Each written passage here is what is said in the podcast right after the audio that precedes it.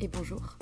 Avant de démarrer cet épisode, euh, je voulais vous partager quelques messages et informations euh, importants. Le premier, c'est merci.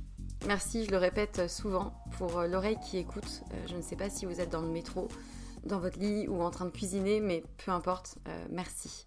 La seconde chose que je voulais dire, c'est que si vous me suivez sur Instagram ou que vous avez écouté certains épisodes précédents, vous savez que j'ai quitté mon emploi pour me lancer à mon compte. Euh, non pas par opposition au monde salarié, hein, mais euh, plutôt par besoin viscéral d'oser réaliser ce qui était devenu euh, une évidence, et plus précisément deux activités, avec pour fil rouge les mots. les mots qui racontent des histoires et qui sèment des idées et impacteront au moins une personne, j'espère. D'une part en tant que consultante en communication et stratégie de contenu, et rédactrice SEO, du coup, mention spéciale pour les sujets autour de la santé, de la psychologie, de la nutrition et de la sexualité. Euh, et ensuite les mots pour aider d'autres personnes à rayonner euh, par des suivis personnalisés réunissant mes connaissances en psychologie et en trauma, le tout infusé par une approche globale mêlant énergétique, tantra, polarité féminine et masculine, blocage émotionnel et outils somatiques sur lesquels je me forme depuis quelques temps. Et en vue de cette activité-là, j'ai créé un compte Instagram dédié et un nouveau podcast, Les mots c'est bien beau, aux côtés de Pierre Kessial. Et je serai infiniment reconnaissante si vous prenez deux minutes de votre temps pour répondre à un court sondage euh, qui m'aidera justement à m'aligner aux besoins et challenges d'un maximum de personnes et qui vous concerne peut-être dans votre vie personnelle pour proposer justement euh, des accompagnements réellement efficaces.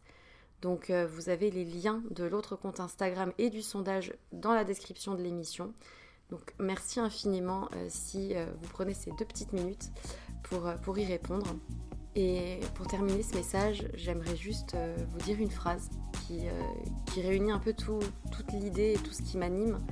Euh, raconter une histoire, c'est surtout raconter celle de quelqu'un qui a besoin de l'entendre et qui sera galvanisé par l'énergie perçue à travers ces mots-là.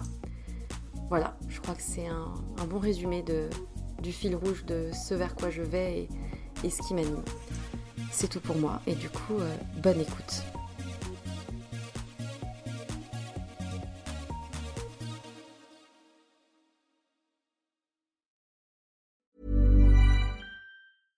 Want flexibility? Take yoga. Want flexibility with your health insurance? Check out United Healthcare Insurance Plans. Underwritten by Golden Rule Insurance Company, they offer flexible, budget friendly medical, dental, and vision coverage that may be right for you. More at uh1.com.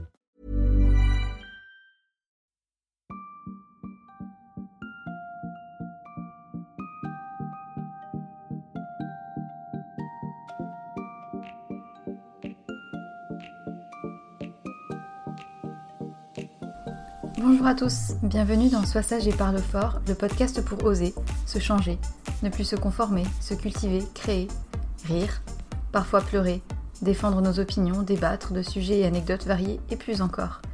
Comme vous le savez, je suis Marie j'ai décidé d'arrêter d'être trop sage et de parler fort de ce que j'ai envie, comme j'en ai envie, avec vous et pour nous. Aujourd'hui, on se retrouve pour un nouvel épisode qui me tient à cœur, qui concerne euh, les amnésies post-traumatiques. Pour remettre dans le contexte, il y a plus d'un an maintenant que le débat MeToo a explosé en France et dans le monde. Et ces derniers mois, on a entendu de plus en plus parler des violences sexuelles faites aux femmes, mais aussi aux hommes, et aussi, surtout, aux enfants. C'est un sujet qui me tient à cœur parce que je pense que ça nous concerne tous et toutes de près ou de loin à un moment de notre vie, dans l'enfance, dans l'adolescence et à l'âge adulte, en tant que proche d'un parent, en tant que futur parent, en tant qu'ami de quelqu'un qui a vécu cette situation, etc. Et en plus de ça, il y a quelques semaines, le film Chatouille est sorti, que je suis allée voir, j'avais euh, pas mal d'appréhension à l'idée d'aller voir ce film parce que j'avais peur d'être très impactée. Et en fait, je l'ai trouvé très bien fait, très intéressant, pas divertissant au point de rigoler, ça c'est sûr, c'est un sujet très très sérieux et, très délicat à aborder. Et j'ai eu l'occasion d'en parler un petit peu avec mes proches et il y a quelque chose qui est revenu, c'est le côté amnésie. C'est-à-dire qu'il y a des cas de violence sexuelle et des cas de viol où il s'avère que le cerveau oublie complètement l'événement et on parle alors d'amnésie post-traumatique, d'amnésie dissociative. Et c'est quelque chose que j'ai voulu approfondir parce que j'en avais entendu parler. Je cernais mal ce sujet et j'étais curieuse de savoir comment ça fonctionnait en pratique. J'espère que cet épisode vous plaira, qu'il vous intéressera, que peut-être vous pourrez euh, réfléchir sur ce sujet-là si ça vous a concerné, si ça vous concerne ou si ça concerne quelqu'un de votre entourage. Pour démarrer, il y a quelques semaines, donc je suis allée voir Chatouille, le film que vous avez euh, peut-être vu passer sur les affiches de cinéma, qui traite des viols faits aux enfants par un proche de la famille ou en tout cas un proche de l'enfant en question, avec tout ce qui est manipulation de l'enfant. On voit très très bien dans ce film que les violences sexuelles faites aux enfants sont la plupart du temps faites par des proches parents ou des amis des parents ou de la famille un plus ou moins éloignée. Et c'est d'autant plus grave que l'enfant se méfie moins et qu'il se sent presque coupable parce qu'il y a, on va dire que la personne qui a des comportements complètement abusifs ont tendance à agir avec manipulation, à presque faire en sorte que ça paraisse normal comme du jeu pour les enfants. Et c'était poignant de vérité ce film et ça m'a vraiment euh, fait mal au ventre de voir cette manipulation, ce côté euh, viens on va jouer à la poupée, enfin c'était vraiment très dérangeant et très perturbant, mais d'un autre côté c'est ça, c'est la réalité. Et je pense que ce qui est intéressant de voir c'est que si ça nous dérange autant et si c'est un sujet qui fait autant jaser et qui est aussi délicat à aborder, c'est bien parce que les adultes ne supportent pas de concevoir que ça soit possible. Parce que forcément il y a une projection sur l'enfant qu'ils ont été, qu'on a été, et sur les enfants que l'on a ou les enfants de nos proches, de notre ami, de notre sœur, de notre cousine. Et je pense que arriver à parler de quelque chose qui paraît inconcevable, c'est encore difficile pour les adultes et c'est pour ça que c'est peut-être un sujet qu'il faut vraiment mettre aux, yeux de la face et du monde parce qu'il faut en parler, parce que c'est important, parce qu'il y a aujourd'hui énormément de personnes qui souffrent ou qui ont souffert d'attouchements et de violences sexuelles et donc j'ai voulu en parler parce que j'étais curieuse de comprendre comment dans certains cas il y a des amnésies qui se déclenchent et où on oublie complètement l'événement. On peut même se poser la question de mais si ça se trouve, moi aussi,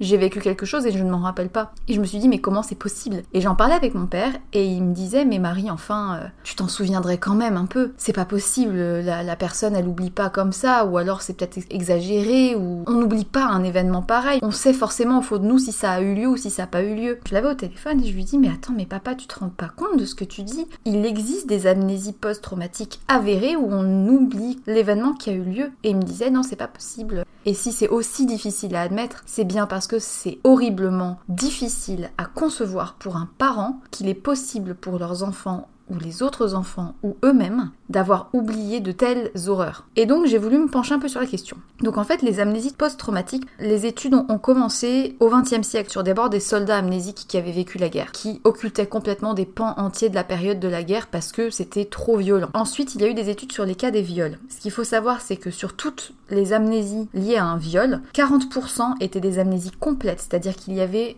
aucun souvenir du viol et 60% de ces amnésies-là concernaient des viols qui avaient eu lieu pendant l'enfance. Les conséquences de ces amnésies sont appelées dissociatives de sauvegarde et d'ailleurs cette amnésie traumatique dissociative a été définie dans le DSM qui est un registre qui répertorie les maladies psychiques, etc., les troubles mentaux. Et ce sont des amnésies qui apparemment peuvent durer plusieurs dizaines d'années, avec la sensation de n'avoir ni passé, ni présent concret, un manque de repère total et une dissociation pas forcément un malheur total, ce sont des gens qui vivent des moments très heureux, mais il y a comme un manque, il y a comme quelque chose qui va pas bien. Et quand l'amnésie se lève, si elle se lève un jour et si on retrouve la mémoire, alors il y a un retour brutal très très très envahissant avec une revivance des violences avec la même force, la même détresse et les mêmes sensations que au moment de l'acte. Actuellement, le délai de prescription est passé depuis l'année dernière de 20 ans à 30 ans après la majorité au niveau légal. Donc il y a bien eu un allongement de la durée de prescription pour porter plainte et pour parler, ce qui prouve bien quand même qu'il y a eu débat et qu'il y a eu sûrement des cas et des affaires où les juges ont été amenés à faire des exceptions qui ont fait jurisprudence et qui font que la loi a évolué,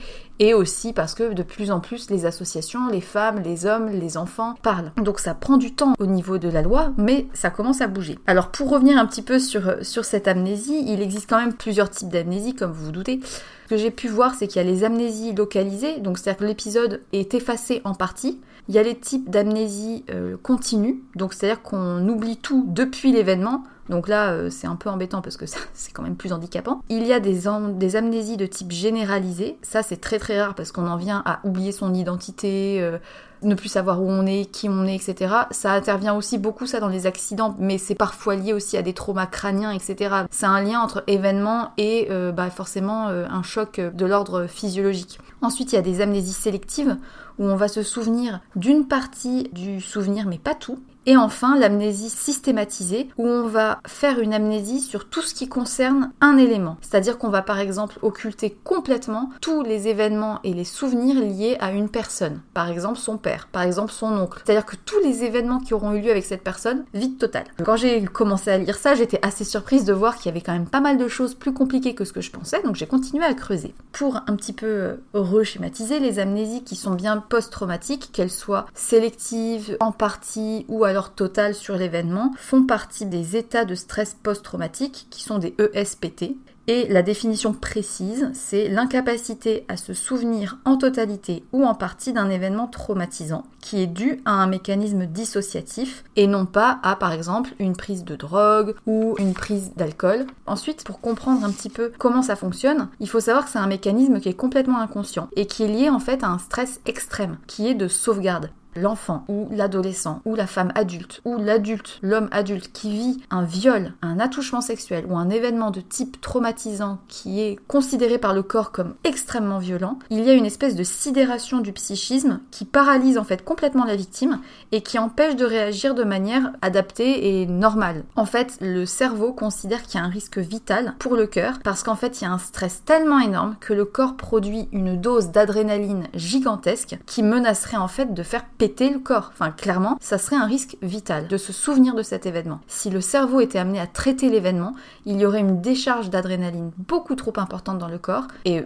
un risque clairement vital. Et du coup, bah il y a un disjoncteur qui se fait. C'est comme quand il y a une coupure d'électricité. Disjoncteur émotionnel, pouf, tout s'éteint et ça produit en fait les mêmes effets que des grosses doses de drogue dure comme de la morphine. La violence, elle est exercée de manière tellement stressante que le cerveau préfère tout couper. Et d'ailleurs, quand la violence en question est exercée sur un enfant par un proche, le risque d'amnésie post-traumatique est encore plus présent. Les chercheurs ils se sont mis à essayer de comprendre comment ça fonctionnait et ils se sont rendus compte que au niveau d'études qu'ils ont pu faire, les événements traumatiques, dans 30% des cas, les personnes ont vécu une forme d'amnésie plus ou moins importante. Et dans les populations qui étaient concernées par les camps de concentration, il y a eu 46% d'amnésie. Et chez les personnes qui ont eu des maltraitances dans l'enfance, ça a concerné 44% d'entre eux. Et parfois, on a des retours fragmentés de sons, d'images, d'odeurs, de flashs. Et des fois, ça met 20 ans, 30 ans à revenir d'un coup. Et parfois, ça ne revient jamais. En général, ça finit par revenir parce qu'il y a toujours un manque, il y a toujours une sensation de malaise qui oblige la personne à se poser des questions ou à avoir des souvenirs qui reviennent par rapport à des événements de la vie quotidienne qu'elle va être amenée à vivre et qui va lui faire peut-être se remémorer de quelque chose de l'enfance. Par curiosité, j'ai un petit peu cherché sur les chiffres en France. Il y a eu notamment une enquête sur euh, le cadre de vie et la sécurité. Pour information, 72% des femmes ayant subi un viol ou une tentative de viol ont eu des conséquences psychologiques importantes. Ils ont fait une enquête ensuite sur les femmes et hommes adultes qui avaient vécu des traumatismes sexuels pendant l'enfance. Une personne sur deux a fait une tentative de suicide. Une personne sur deux a développé des troubles addictifs une personne sur trois a développé des troubles du comportement alimentaire et une personne sur trois a développé des conduites à risque de type drogue, alcool, etc. etc. Et d'ailleurs, en 2014, il y a seulement 4 ans, dans le monde, il y avait 120 millions de filles qui ont subi un viol. Une fille sur 10 en 2014 a été violée et 20% d'entre elles ont subi des violences sexuelles pendant l'enfance et durant toute leur minorité. Voilà, 20%, 2 personnes sur 10. Vous prenez 10 filles dans votre entourage, il y en a une qui a été violée. Voilà. Quand j'ai lu ces chiffres, ça fait toujours bizarre. On le sait, mais je pense que je savais très bien qu'il y avait des chiffres importants. Mais quelque part, je pense qu'on n'a pas trop envie de le savoir parce que c'est pas facile à, admettre qu'il y a autant de personnes qui subissent des violences, mais surtout qu'il y a autant de gens dangereux derrière qui se cachent parmi nos proches qui sont euh, le cousin, le frère, le beau-père, l'ami, le voisin, D'ailleurs, en France toujours, plus de 59% des tentatives de viol et des viols sont réalisés sur des mineurs. 59%, c'est énorme. Enfin, c'est beaucoup trop. Euh, dans tous les cas, les viols sont beaucoup trop nombreux, il ne devrait pas y en avoir. Mais de savoir que presque 60% sont réalisés sur des mineurs, c'est juste énorme. Et ça concerne quand même 130 000 filles et 35 000 garçons. Donc voilà, c'est pas que les filles qui sont atteintes. En tout cas, dans 96% des cas, j'en termine avec mes petits chiffres, 96% des cas, ces violences sexuelles sont subies par un proche connu, c'est-à-dire de la famille. La famille qui vient dans ton lit le soir, pendant que tu dors. Le voisin qui euh, te met la main sous la table pendant le repas. Enfin, ça peut être du détail, ça peut être insignifiant. Et quand tu es un enfant, quand tu as la timidité et la naïveté d'une petite fille ou d'un petit garçon qui n'ose pas dire, qui pense que c'est normal, qui ne se pose pas forcément la question, qui finit par ne rien dire, eh ben il finit par oublier parfois. En France, il faut savoir quand même qu'il y a une association qui milite pour ces amnésies et ces personnes qui souffrent d'amnésie post-traumatique et qui a eu le soutien de l'UNICEF d'ailleurs et ils se sont bien rendus compte que les amnésies peuvent parfois durer jusqu'à 40 ans et que en général ce sont des victimes qui étaient mineurs lors des faits. Et en fait, le sentiment apparemment qui ressort de tout ça et de ces associations, de ce que j'ai pu lire, parce que j'ai lu un petit peu des interviews de, de psychiatres, etc., euh, qui étaient dans ces associations-là, le sentiment commun à ces personnes qui ont vécu des amnésies post-traumatiques et qui ne s'en rappellent pas encore ou qui s'en sont, rappelées, c'est un sentiment d'étrangeté, de flou, de quelque chose d'un peu irréel, de dépersonnalisation. Ce sont des personnes qui sont un peu spectatrices de leur vie, euh, qui perçoivent beaucoup de choses sans émotion, qui sont détachées et en fait, c'est parce que lors de l'événement, il y a eu une disjonction du circuit de la mémoire. Normalement, en fait, quand vous avez un événement, l'hippocampe, qui est une glande du cerveau, a pour rôle de conserver le souvenir, de le stocker. Bon, après, il semblerait que par euh, physiologie de l'âge, ça soit plus ou moins euh, durable sur le temps. ça, c'est après la mémoire euh, que l'on décide de garder ou pas, et puis les, les aléas de la vie et de l'âge qui arrivent mais normalement l'hippocampe est chargé de s'en souvenir. Et en fait, lorsqu'il y a l'événement, l'événement en question, le souvenir de l'événement reste coincé dans l'amygdale et ne peut pas être transformé en mémoire et être du coup transmis dans l'hippocampe. Et du coup, il y a un terme qui parle de boîte noire des violences et je trouve ça particulièrement euh, bien trouvé parce que c'est vraiment comme un, laps spatio-temporel dans lequel euh, il y a des pertes de souvenirs, il voyage dans le temps et, ce qui est marrant c'est le fait que ça soit coincé quelque part dans la gorge parce que finalement l'amygdale c'est dans l'arrière-gorge et je me dis de pas arriver à ce que ça sorte parce que c'est coincé et ça ne peut pas être digéré par le cerveau, ça ne peut pas être assimilé, ça ne peut pas être soigné. Et c'est tragique pour les personnes qui ne s'en souviennent pas parce que déjà quelqu'un qui se souvient de l'événement, qui le dénonce, c'est je pense traumatisant à vie et ça doit demander un travail sur soi mais gigantesque. Mais en plus de ça, de savoir qu'il y a des personnes qui s'en souviennent pas pendant des décennies et qui vivent avec cette sensation de lourdeur et d'oubli et de détachement, je comprends en fait le système mais ça me paraît complètement dingue.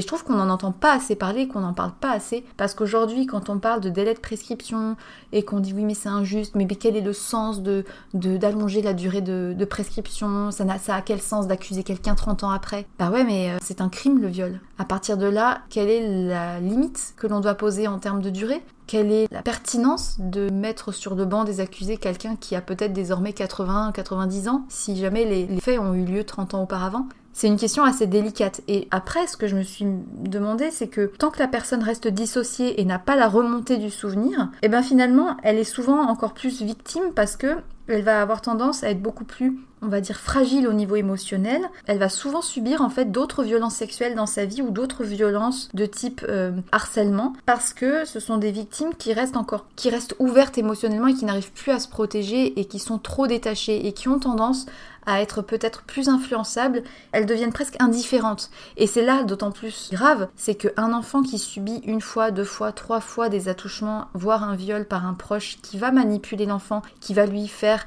croire que c'est du jeu, que ah mais si t'es pas gentil avec moi, moi je vais être triste, et puis on ne dira pas, ça sera notre petit secret. Toutes ces petites choses qui vont s'accumuler vont finir par, bah, par devenir normales pour l'enfant, parce que le stress qui aurait été déclenché par ce souvenir serait tellement violent que le cerveau préfère disjoncter et et juste se détacher complètement. Et c'est là qu'on se rend compte qu'en fait un événement qui n'est pas tout de suite détecté, conceptualisé par le cerveau, dénoncé par l'enfant et qui n'est pas euh, tout de suite arrêté, va risquer de se perpétré dans le temps par la même personne, mais aussi plus tard lorsque l'enfant sera devenu adulte et qu'il aura affaire à d'autres personnes un peu euh, dangereuses, il aura le risque d'être indifférent face à d'autres violences qui lui seront faites. Pour revenir sur les allongements de prescription, c'est depuis 2017 que la prescription a été portée de 20 à 30 ans, après la majorité, si l'abus avait eu lieu sur des mineurs. Et il y a des personnes en fait qui ont demandé mais pourquoi ça serait pas imprescriptible? Apparemment, enfin dans la loi française, il y a que les crimes contre l'humanité qui sont imprescriptibles. Mais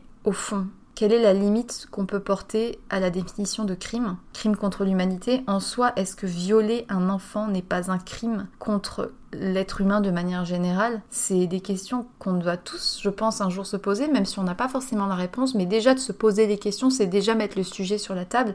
Et c'est mettre les adultes en face de leurs responsabilités de parents, de proches et d'anciens enfants, on va dire. En tout cas, le gros problème qui demeure en France, enfin selon moi, parce que j'ai fait, j'ai fait du droit quand même, j'ai quand même 4 ans de droit à mon actif, même si ça remonte un petit peu, c'est qu'en France, il y a une présomption d'innocence. C'est-à-dire que l'accusé ne va pas avoir à prouver qu'il est innocent, mais c'est à la victime qui va appartenir le rôle de prouver la faute de son agresseur. Est-ce que vous pouvez imaginer déjà la difficulté d'admettre et de faire admettre par ses proches et par soi-même que l'on a oublié un événement aussi grave pendant peut-être 20 ans, qu'ensuite il va falloir prouver qu'effectivement c'était un viol et qu'on n'était pas d'accord, qu'il y avait bien eu viol, qu'on s'en souvient, il n'y a plus aucune preuve euh, matérielle 20 ans après, il n'y a plus de traces, il n'y a plus de... Enfin, il n'y a plus rien. Et en fait, ça rend d'autant plus difficile, le, on va dire, le fait de rendre concrètes les applications de peine sur des personnes qui auraient violé, abusé d'un enfant 20 ans auparavant et qui n'ont même pas à prouver qu'ils sont, qu'ils sont euh, non fautifs. Alors que, à l'inverse, aux États-Unis, la charge de la preuve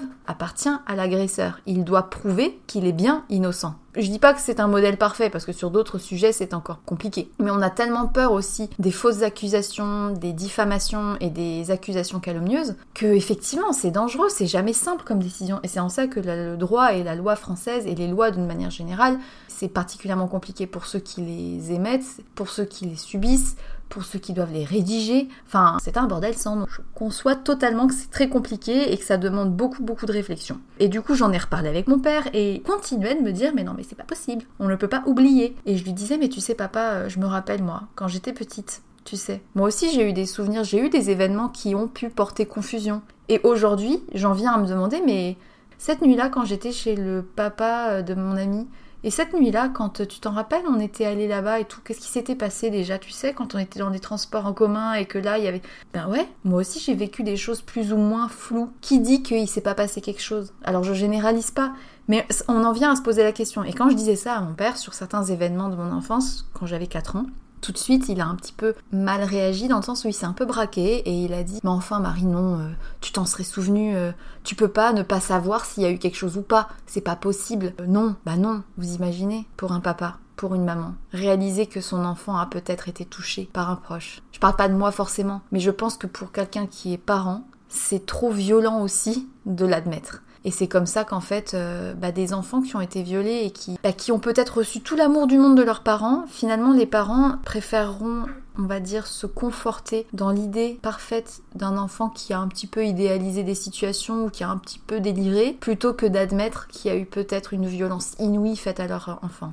Et c'est ça qui doit changer en fait. Et c'est pour ça, je pense que c'est important d'en parler et de bien savoir ce que c'est pour faire avancer les choses et peut-être pour faire se poser les bonnes questions à des personnes qui se sentent peut-être un peu floues par rapport à leur passé. On peut d'ailleurs citer Flavie Flamand, que tout le monde connaît, qui euh, à 38 ans a eu le souvenir d'un viol qu'elle avait eu lieu dans l'enfance et qu'elle avait complètement occulté et c'est à la mort de son grand-père que c'est remonté.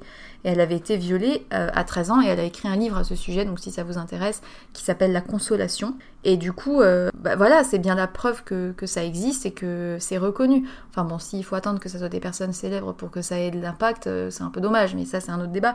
En tout cas, encore une fois, est-ce qu'on peut ignorer totalement l'événement ou est-ce que quelque part on peut se douter un petit peu qu'il y a quelque chose de douteux? Donc c'était ça la question qui était plutôt en suspens avec mon père et puis euh, moi-même je me la posais, c'est est-ce qu'on peut vraiment ignorer complètement, genre faire sa vie et tout, ou est-ce qu'on a quand même un petit truc qui nous chafouine tout au fond de nous pendant toute notre vie? Et euh, il y a une psychiatre qui est spécialisée là-dedans qui a répondu qu'apparemment on peut vivre des moments très heureux, mais il y a une forme de malheur en dedans, comme si on était un peu incapable de parler parce qu'il y a en fait une absence d'émotion totale liée à ça, fait croire qu'en fait c'est pas réel, que on, sait la chose, mais c'est comme si c'était faux. Du coup, on finit par même plus y penser. Et en fait, apparemment, ces personnes peuvent vivre une vie totalement heureuse, un beau parcours, euh, des sentiments heureux, avoir des enfants, etc. Mais ce sont des personnes qui, tant qu'elles ne se rappellent pas de l'événement, sont condamnées en fait à se sentir un peu accaparées et colonisées par un souvenir qui n'en est pas vraiment un, qui est là sans être là, et condamnées quelque part à, à jouer un rôle toute sa vie. Et en fait, ce sont des personnes qui, toute leur vie, vont développer plus facilement des maladies physiques, des cancers, des diabètes, des dépressions, et malheureusement la majorité subiront, comme je disais, à nouveau des violences sexuelles, ou bien vont continuer à s'auto-anesthésier, donc, bah, comme je disais, développer des troubles alimentaires, anesthésie, développer des addictions, anesthésie, développer des troubles anxieux, des dépressions, etc., pour taire ce truc qui essaye de remonter, mais qui peut pas remonter parce qu'il est bloqué. Aujourd'hui, moi, j'ai pas de réponse face à ça, face à qu'est-ce qu'on doit faire, est-ce qu'on doit rendre imprescriptible la, durée de prescription, comment est-ce qu'on peut aider les personnes à dénoncer si on sait soi-même pas forcément que bah, la personne en question a souffert de quelque chose? Je pense que de toute manière, en tant que parent, en tant que future mère peut-être un jour, en tant que proche d'enfant, la seule chose à faire, c'est de parler, parler, parler, parler et rappeler toujours aux enfants que toujours il faut parler s'il y a quelque chose qui ne va pas. Mais le truc, encore une fois, c'est que malheureusement, si le cerveau a décidé de disjoncter, on ne peut pas forcer l'enfant à parler s'il ne se rappelle pas. Je pense qu'aussi, c'est encore lié à l'épisode que j'ai fait euh, maintenant il y a deux semaines sur les femmes, le fait d'être une femme. Tant que la place de la femme et de la sexualité ne changera pas, il y aura toujours des risques qu'il y ait des hommes qui abusent des enfants, tout autant que de femmes adultes, hein. ou de femmes qui abuseront aussi, peut-être, euh, c'est plus rare, mais ça arrive malheureusement. Et je pense qu'en fait, c'est très lié aussi à, la place de la femme en société, puisque tant que la femme sera encore placée comme un objet, tant que le corps des femmes seront enfantisés, il y aura peut-être le risque d'une fascination pour le corps des petites filles, je ne sais pas. Peut-être que ça a un lien, peut-être que ça n'en a pas. Euh, en tout cas, ce que j'ai trouvé particulièrement émouvant et puissant dans le film Chatouille, c'est à la fin, quand sur le banc des accusés, 15 ou 20 ans après les faits, euh, l'homme en question euh, regardait la victime qui était devenue adulte et qui disait au juge et qui regardait mais, mais je comprends pas, je comprends pas. Elle était d'accord, je pouvais pas lui refuser ça. Elle avait l'air d'aimer ça, elle aimait ça la petite. Ah, en fait, c'était ça. J'ai trouvé ça d'une violence et d'une répugnance. Mais c'est le genre de truc, ça retourne le ventre parce que ça, ça, ça met mal à l'aise. Et parce que moi, toi, ta soeur, ta cousine, on a toutes vécu un moment dans notre enfance où on a été amené à faire face à quelqu'un qui a eu un geste déplacé, qui a eu un regard déplacé, ou qui a eu une attitude qui est allée au-delà de ce qu'il aurait dû avoir. J'ai connu une amie, une petite fille euh, qui était ma, ma, copine, qui avait 8 ans, qui a vécu des attouchements sexuels. Sa grande sœur était violée par son père et elle-même était touchée par, euh, par le père. Et, euh, et la menace, c'était de tuer la maman si elle le répétait. Quand on découvre ça à 8 ans pour une copine, ça fait quand même euh, cogiter. Et tout l'amour de nos parents qui peuvent expliquer avec leurs mots ce qui s'est passé et pourquoi cet homme a fait ça à sa petite fille, bah forcément, dans tous les cas, on fait un transfert sur son propre père, sur son propre oncle, sur son cousin qui pourrait un jour être dangereux aussi. Enfin, c'est horrible à dire, mais on s'est tous une fois posé la question et on a tous eu peur une fois de nos papas, plus ou moins, avec cette espèce de fascination, de rapport un peu compliqué à, au papa ou à l'homme ou au frère, etc., qui pourrait être un petit peu euh, dangereux un jour. Euh, plus tard, moi j'ai vécu une autre expérience quand j'avais 13 ans euh, face à quelqu'un qui était exhibitionniste, et je me rappelle très bien que j'ai été victime, comme parlaient les psychiatres, de sidération. Je n'ai rien pu faire. Et pourtant, je n'étais pas toute seule, j'étais avec des copines. Et on n'a rien pu faire, on n'a pas pu bouger. C'est-à-dire qu'on a été, on s'est retrouvé immobilisé, paralysé, comme si nos muscles voulaient plus répondre. Et c'est là que je sais très très bien que demain, si je sors dans la rue et qu'un mec essaie de me violer, je ne pourrai strictement rien faire et rien dire. Parce que c'est, je pense, d'une violence telle que le cerveau, il,